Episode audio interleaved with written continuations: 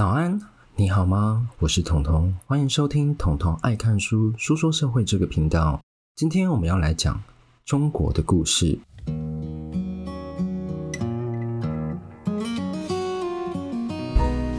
好，那我的频道呢，有讲过很多的国家，从美国、古巴、英国、韩国，当然提最多的日本。甚至我连伊朗都有涉略，但是呢，其实关于中国的书，以比例上来说，因为我频道现在大概做快八十集了嘛，以比例上来说，其实占比非常不高，而且我讲的时期也非常的早。如果真的要开始算的话，应该是说开台的集数第二集《吃佛》，它就是在讲西藏的故事，然后是由美国的记者芭芭拉深入探访西藏得到的真实采访故事。但是呢，他采访这些人呢，你如果要真的故事，你一定是要去印度采访，因为在印度那些人才是被迫害的那一些人，在中国那些人不敢讲真话，因为他们是被体制下压迫的少数民族。再来是第十八集《不存在的三亿人》这本书，它是从日本记者的角度探讨上海的弱势族群哦。最后呢，在第二十三集。一本叫做《低端人口》，它是从法国记者的角度去书写北京底层挣扎的人民哦。大家不知道有没有发现有一个共同点？这些作品虽然都是讨论中国，但是这三本的作家没有一个是中国人。那今天呢，终于出现了一本书，它算是中国体制内的人写出来的书。这本叫做《红色赌盘》，然后它是由《今周刊》出版的。那为什么我这集要特别说啊？这是哪一个出版社出版的呢？因为我觉得各位要给《金周刊》打气一下，因为据作者所述，本来拿到繁体中文版版权的那个出版社，因为他自我审查，他认为会危害自己的中国市场。even 我觉得，你如果今天是在台湾做出版业，你其实是很难拿到中国的生意的。所以呢，他本来是要由那一间出版社出版，那因为他自我审查，所以就取消了中国出版。而《金周刊》就去拿到这一次的版权了，而且我觉得是在压力下出版，因为其实没有什么人敢出版。那个时候要出版的时候，其实美国就是比较敢出版，因为他是 Don't fucking care。所以我们觉得这次要给《金周刊》好好的鼓励一下。那这本书呢，基本上就是作者他自己本身的所见所闻，所以我就不特别做作者的介绍，因为接下来都是作者的生平介绍。那我们就直接进入内容吧。那一样呢，我会分成三个标题哦。第一个标题叫做“杨背景”，顾名思义是在探讨这本书的作者沈栋。那沈栋呢，他是在一九六八年在上海出生的哦。他们家族在共产党掌权前是当地的地主，等到共产党在一九四九年全中国掌权的时候呢，这些之前的地主就被分为黑五类。什么是黑五类？黑五类就代表说，哎。你在我掌权之前，你是什么地主？你是富豪？你是反革命分子？你是坏分子？你是右派分子？其实我不知道坏分子是什么，你坏坏之类的吗？反正就是你有这五种，你这之前有阶级的，你就会被分为黑五类。这个分类法呢，其实就让我想到，在独裁政权的统治中呢。很喜欢依照老百姓的身份去分类哦，而且他会看你的血统是不是够纯。在我们最幸福就第一集里面也有提到，女主角美兰，她算女主角吧？对，因为她其实是被访问最长篇的北韩女性。美兰的父亲呢是韩战前的南韩士兵，然后之后他们不是以北纬三十八度线分裂了吗？所以北韩对于这些南韩士兵，对他们讲是俘虏。他们就给予最下层的慰藉。当然，你是来自敌国，你是最可怕敌国的士兵，我当然是给你最低阶啊。所以呢，美兰的父亲一生在北韩都不敢讲话，真的是不敢讲话哦。不是说什么啊，我讲话可能比较委婉，什么没有，他就不讲话。对，他不敢讲话，因为他怕他一讲话可能出了什么乱子，人家一举报，你是完全没有关系可以关说，你直接就是被关进去。好，我们回来。那既然沈栋他们家被分为比较低的阶层哦，所以他们在生活中就跟刚刚前面讲的美兰他们家一样，他们是只能处处低调。而沈栋的母亲呢，是来自爱国海外华侨。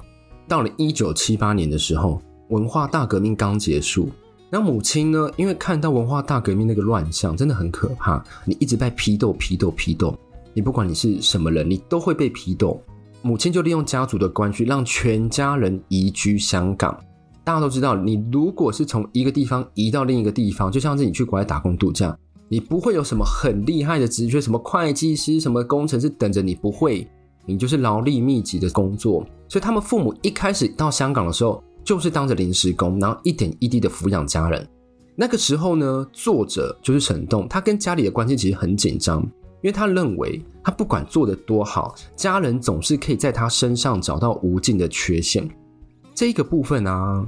其实让我想到，其实台湾应该很多家庭都是这样。even 你今天考了全班第三名，但是他就会问你说：“哎，你为什么没有考第一名？”even 你今天这张考就你考了九十四分，你还是会被打。哎，这个故事我想要跟各位分享一下，不知道可不可以分享？好了，我就分享一下。我在国中的时候，化学老师吧，他就把全班分为有在读书和没有在读书，有在读大概十个人左右。我也不懂为什么有在读书这么少人。对，有在读书。有一次，他就发段考考卷嘛，我那时候想说，我拿到九十几分吧，就是九十四、九十六之类的，我就很高兴的去前面。结果那个化学老师就从后面拿棍子，他就看着我这一题说：“你这题为什么错？”手举起来，然后就打我两下，我很生气耶。我就看其他人考三四十分，他就拿着给他，然后化学老师只是讲说这些没有救了。我要讲是这个行为有两件事情，第一个是。你不管做多好，你都不会得到称赞。这就是亚洲非常，我觉得非常可怕的文化。第二个是，你觉得那个没有读书，你就直接放弃他，这是更可怕的文化。因为读书不是唯一的途径哦。所以，如果你今天是为人父母的话，不管他考试考得怎样，他一定有他自己想要做的事。每个人生在这个世界上，一定有自己想要做的事。你不要一直逼迫他，就是只能读书、读书、读。他如果很喜欢读书，可能 maybe 跟彤彤一样喜欢看社会书。那也 OK，那就让他去看。但如果他不是那么喜欢读书，你也不要太强迫他，让他去找其他出路。台湾找不到工作，我相信 Even 他是做什么，很会画画啊，很会在三 D 上面做画画，他在国外一定可以找到非常高薪的工作，一定比台湾很会读书的人还要赚得多。所以大家不要再担心了，好吗？啊，又扯远了，不好意思。对，所以呢，他就是。在这个家庭下长大嘛，而且呢，那个时候他在移居香港前，他在中国其实已经受教育一段时间，大概是在国中、高中的时候才移到香港。他在香港就感受到跟中国不一样的教育文化冲击哦，也让他在适应上花了很多时间。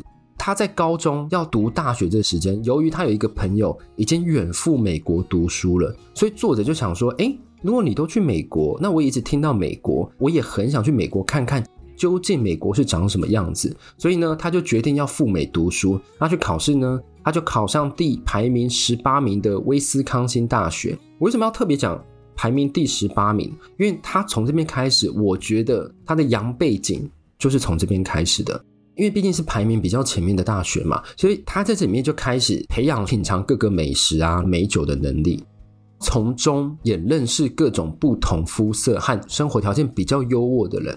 那你想说排名第十八名，不代表说他可以遇到生活比较优渥的人呢？哎，我跟你讲，就是对，就是基本上，我觉得社会贫富差距是会影响到你读的学校的，就是很明显。好，那前面都带过啦，因为他就是从香港，然后到美国培养了他日后会需要用到的能力。毕业后呢，他没有继续在美国找工作，而是回到香港，在花旗做了短暂的股票交易员。接着，他就在一九九四年找到一间公司，名叫做中国创业投资公司。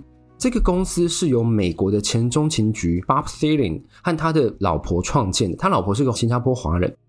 那这个公司的宗旨就是说，他们会以本身自己西方的投资观念，并结合对中国市场了解，帮助想在中国立足的国外企业。包括香港啊，或者是台湾，以股权参与的方式去做投资。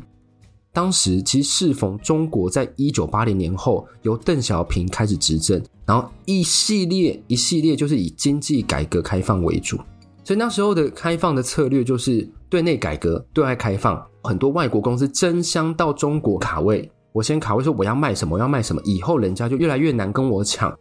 其中有一间呢，它是来自台湾统一集团旗下的德记洋行。那时候呢，和作者那间公司中国创业投资公司共同合作成立了德记亚洲有限公司。那这个公司主要在做什么？主要在专营往中国出口海尼根啤酒和美国香烟的生意。作者就被指派为该公司的亚洲代表。但我要先跟各位讲，even 是中国已经开放了，就是你的各国国外的商品可以进来，但是他们的课的税是非常重，有时候可能课到十八趴、二十趴都有。那你今天如果是外国企业，你要卖东西到一个市场，就你的税被课到十八、二十趴，请问你的东西会卖得赢当地人吗？卖不赢。所以呢，这篇作者没有写得很清楚，但是他就发现可以透过很多的关系去让这个税变少，他们就可以拜托人，能规避法律就规避法律，能不用缴到那么多税就不用缴到那么多税。所以这个工作让作者可以体认到，在中国，你只要有关系。一文法律明定的规定啊，外国进来的商品一定要扣十趴二十趴，但是这些规则都是可以被修正。好，再到第二个标题，关系以美金计价。那作者呢，就是因为他的生意越来越大了嘛，所以他有一次在北京拜访公司的时候，他就认识了一个叫泰宏公司的女董事长，她叫段伟红。这个名字你要记住。段伟红，因为他就是这整篇的主轴。作者一看到他就深深的被吸引了，因为段伟红全身上下充满着自信，而且他有一句名言，我觉得我看了这本书不用再回去翻，我还记得一句话，就叫做“每一件事都需要理性思考，而且你必须要时时刻刻的提升和运作”。因为有一次作者跟段伟红他们就一起开车出去，段伟红就问说。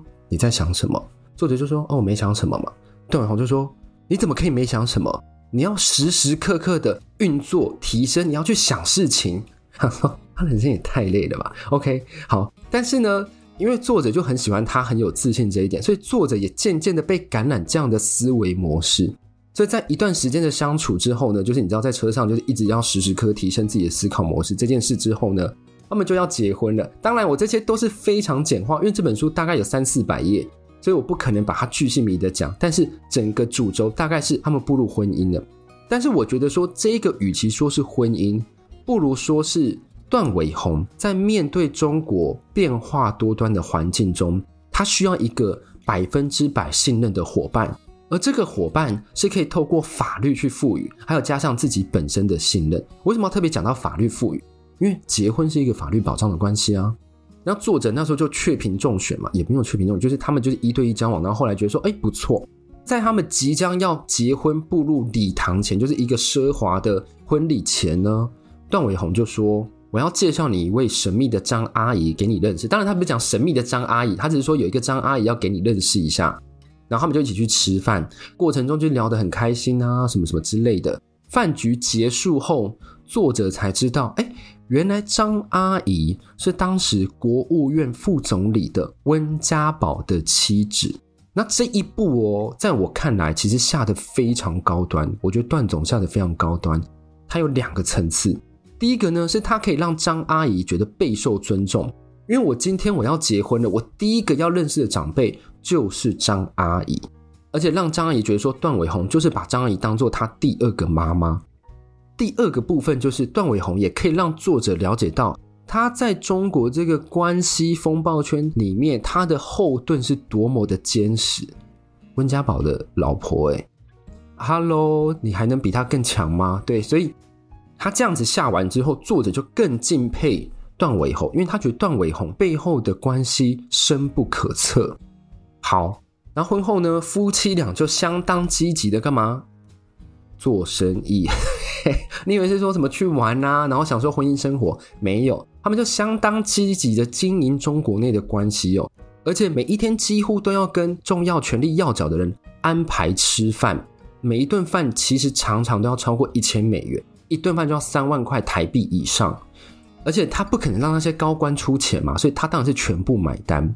但这样子的扎扎实实的去耕耘，那时候他们打听到一个消息。有一个中国远洋运输公司，他打算转让其持有当时没有上市的平安保险的股份哦，然后利用当时温家宝的名号，温家宝一九九八年的时候当上了总理，所以那时候他就跟中国远洋运输公司讲说：“哎，你有想要卖的哦，那我可以跟你买啊，他就问说：“啊，你是谁？为什么要卖给你？”他说：“我是温家宝的谁谁谁谁谁。”当这样讲完之后，他们就顺利在二零零二年以三千六百万美元购入了平安保险百分之三的股权，其实很多股了。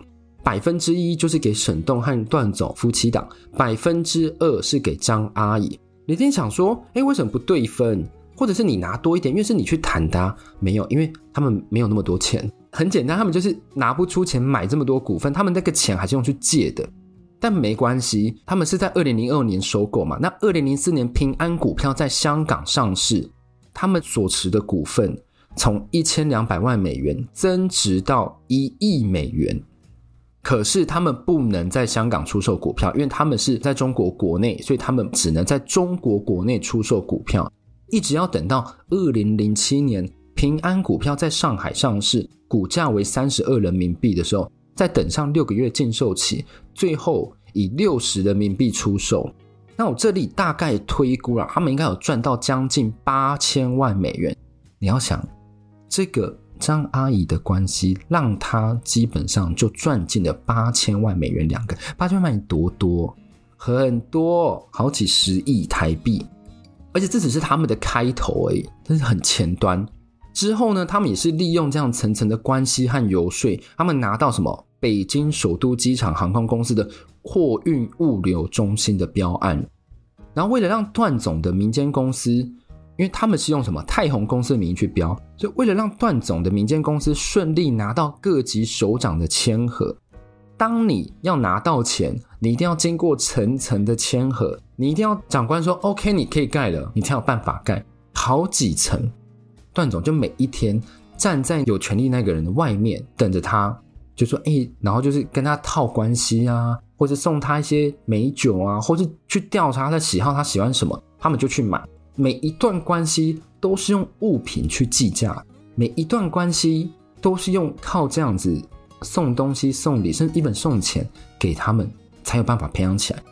所以光是通过就用了好几个月。段总他们这个是比较快的版本，而且必须说这一段他们风生水起期间还能够依靠关系往上爬。再来就到第三个标题叫做比家人重要，这边要先讲。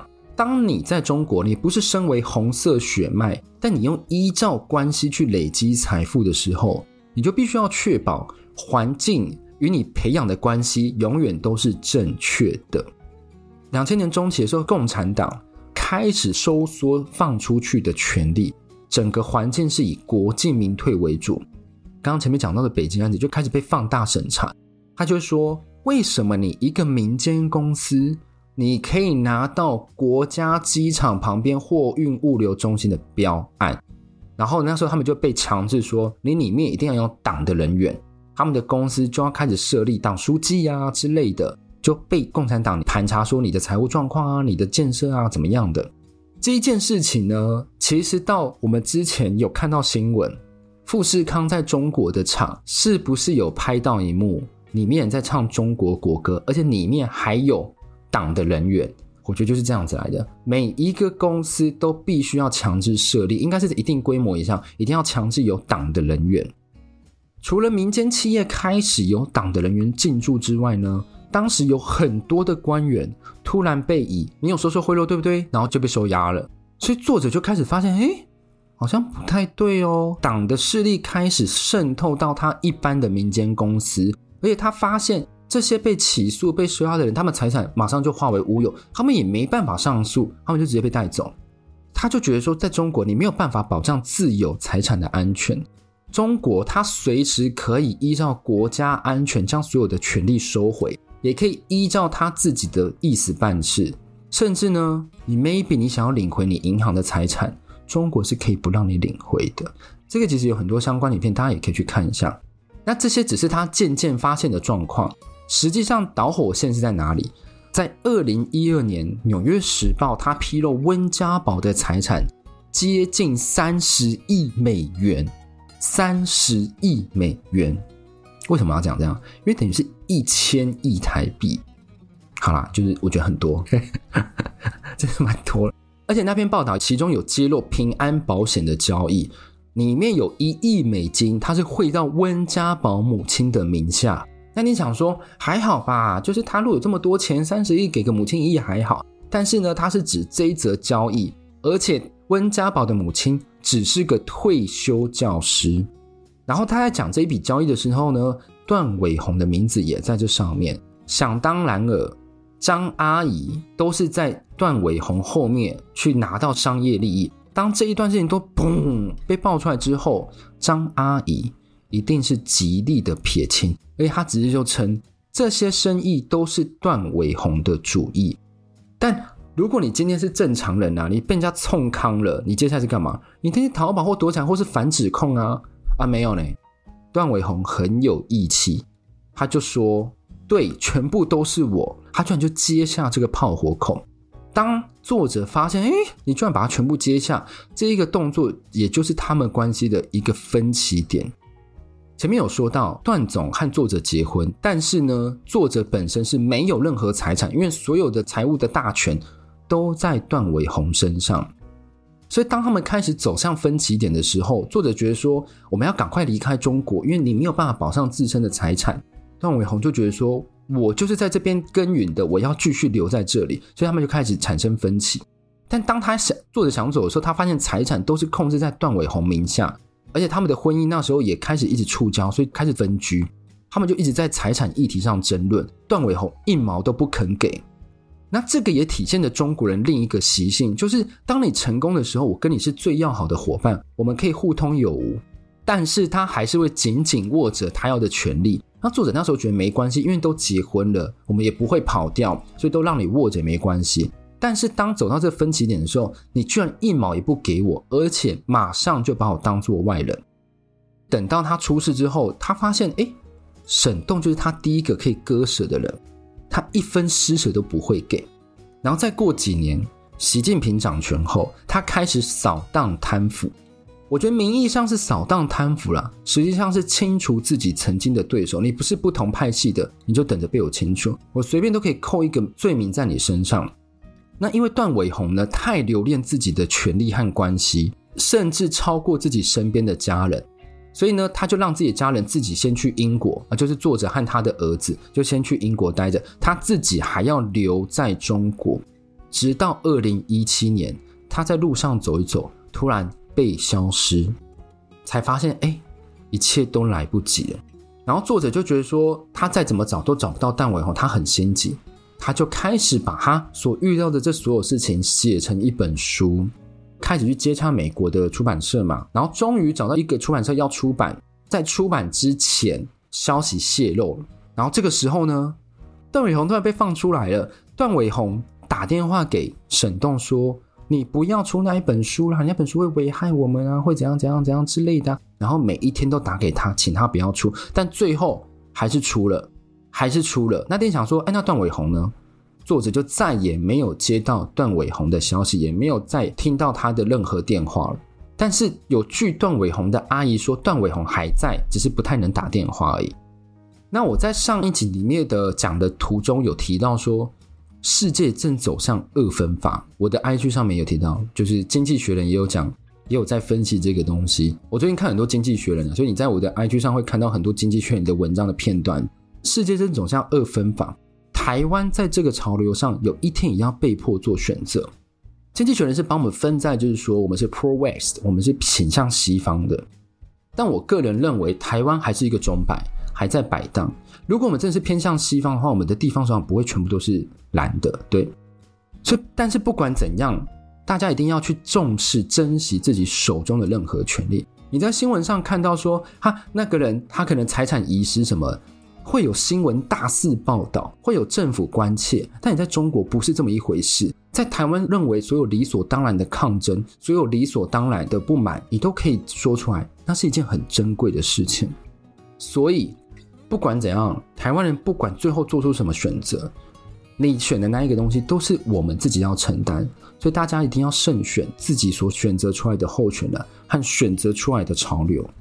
那透过这一则故事，这本书，我觉得大家真的可以去看一下。我看他现在排行榜应该也是第一名、第二名之类的，因为大家对于中国内部真的是很好奇，而且就像我刚刚讲的，很少有中国人去出中国内部书，而且他又是在权力的中心，不是那种诶一般平民、一般的白领，不是。所以建议大家可以去看这本书喽。好，那你如果喜欢我的节目的话，欢迎在 Apple Podcast 在 Spotify 上帮我五星好评。那我们就下一集再见喽，拜拜。